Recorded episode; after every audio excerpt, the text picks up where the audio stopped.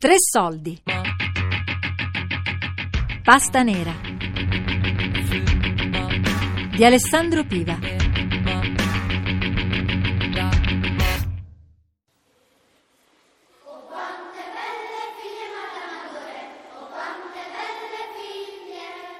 Tra il 1945 e il 1952, più di 100.000 bambini del sud più svantaggiato furono ospitati da famiglie del centro-nord in una grande iniziativa di solidarietà.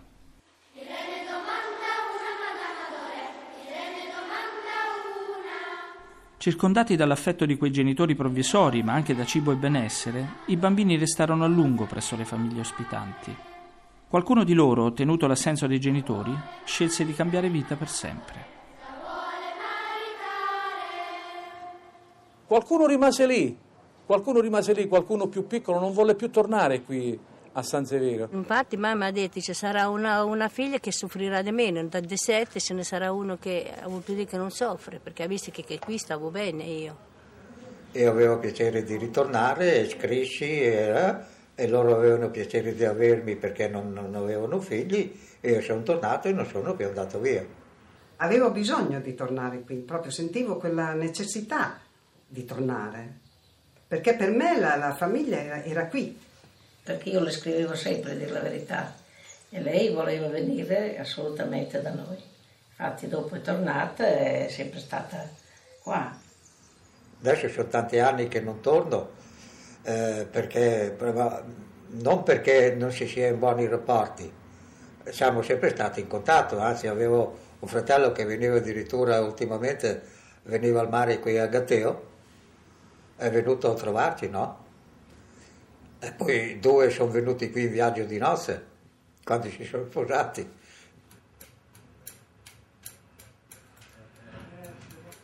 Questa qui deve stare ferma. No, non deve fare così. Deve fare così.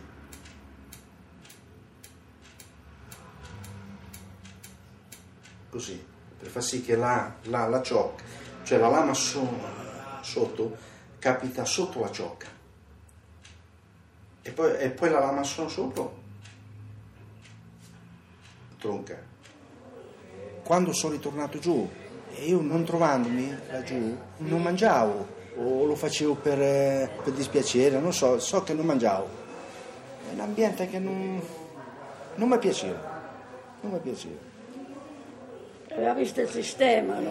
come si, come si vive, come viviamo tutti. Insomma, di vita no? qui mi piaceva la gente, mi piaceva il... Ti dico, era un mondo a colori questo. Giù era un mondo in bianco e nero. Chini su uno stivaletto straniero, gli sciuscià laceri erano il simbolo dell'Italia battuta. I loro occhi torpidi, le loro risate maliziose significavano che con la guerra una generazione stava per essere perduta. I cannoni non sparavano più, ma gli effetti delle bombe duravano nei cuori.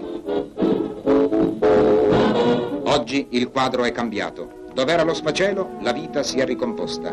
Gli sciuscià non appaiono più agli angoli delle strade. Il boogie woogie non guida più le ragazze disperate. La gente ha trovato nuovamente il sapore della famiglia. Sotto la placida ombra delle pinete si incontrano gli innamorati.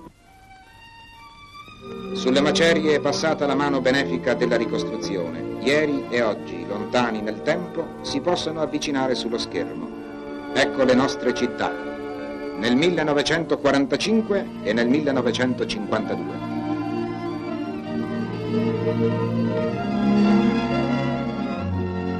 I bambini che avevamo accompagnato su, che sembravano degli scheletrini, e invece quando tornarono avevano il ricordo di questa Emilia come fosse stata la terra di Bengodi ed era un posto dove altri contadini, operai, comunisti li avevano aiutati a uscire da una condizione di miseria che avrebbe potuto veramente distruggerli. Allora eravamo pieni di entusiasmo, di generosità, di voglia di fare, eravamo, in una parola sola dico, eravamo puliti, puliti dentro. Adesso non lo siamo più.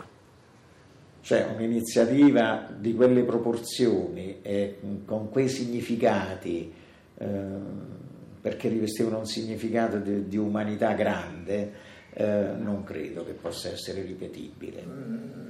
Ci vuole la, la forza di, di, per organizzarla, però la sensibilità nelle famiglie secondo me la si troverebbe.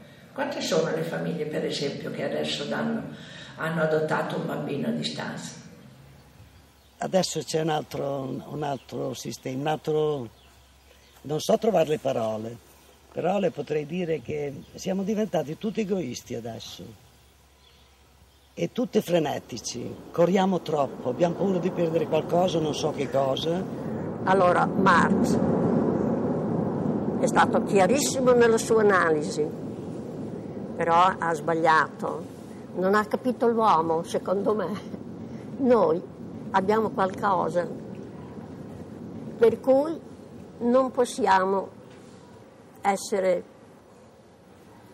così solidali, così buoni verso gli altri, perché siamo degli individualisti e allora nel grande bisogno ci ritroviamo, poi dopo ognuno va per conto suo.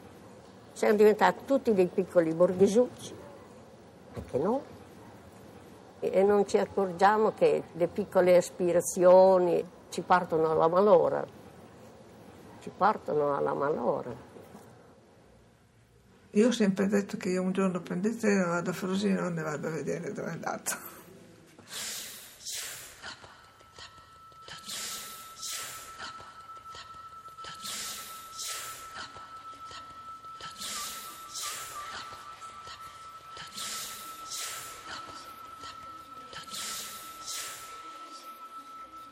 Ah, io gli direi che noi tutti, non solo io, tutta la mia famiglia, perché siamo uniti che ci venga a trovare, che ci venga a trovare, che abbiamo tante cose da dire.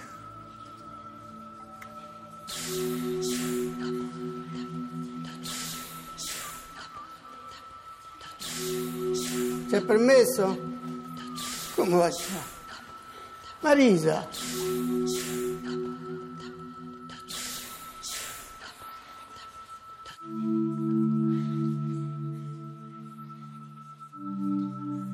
Questa è Marisa che me la ricordava sempre da, da signorina.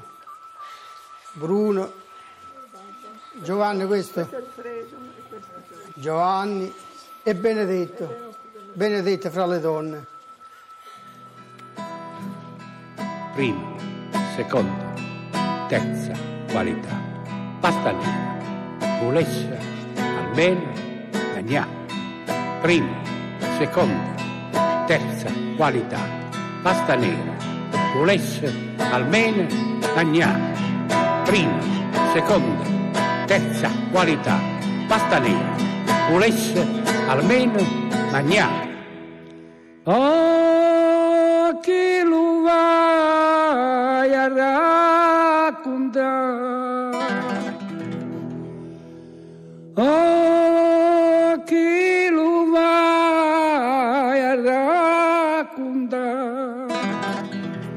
Fatica, fatica, non mangia mai. Fatica, fatica, non mangia mai. Questo è un paese che ogni tanto ha bisogno di ricordarsi che ha fatto delle cose bellissime, perché noi siamo un po' contro noi stessi, ci diciamo tutto quello che di male facciamo, ma ci diciamo poco quello che di buono facciamo.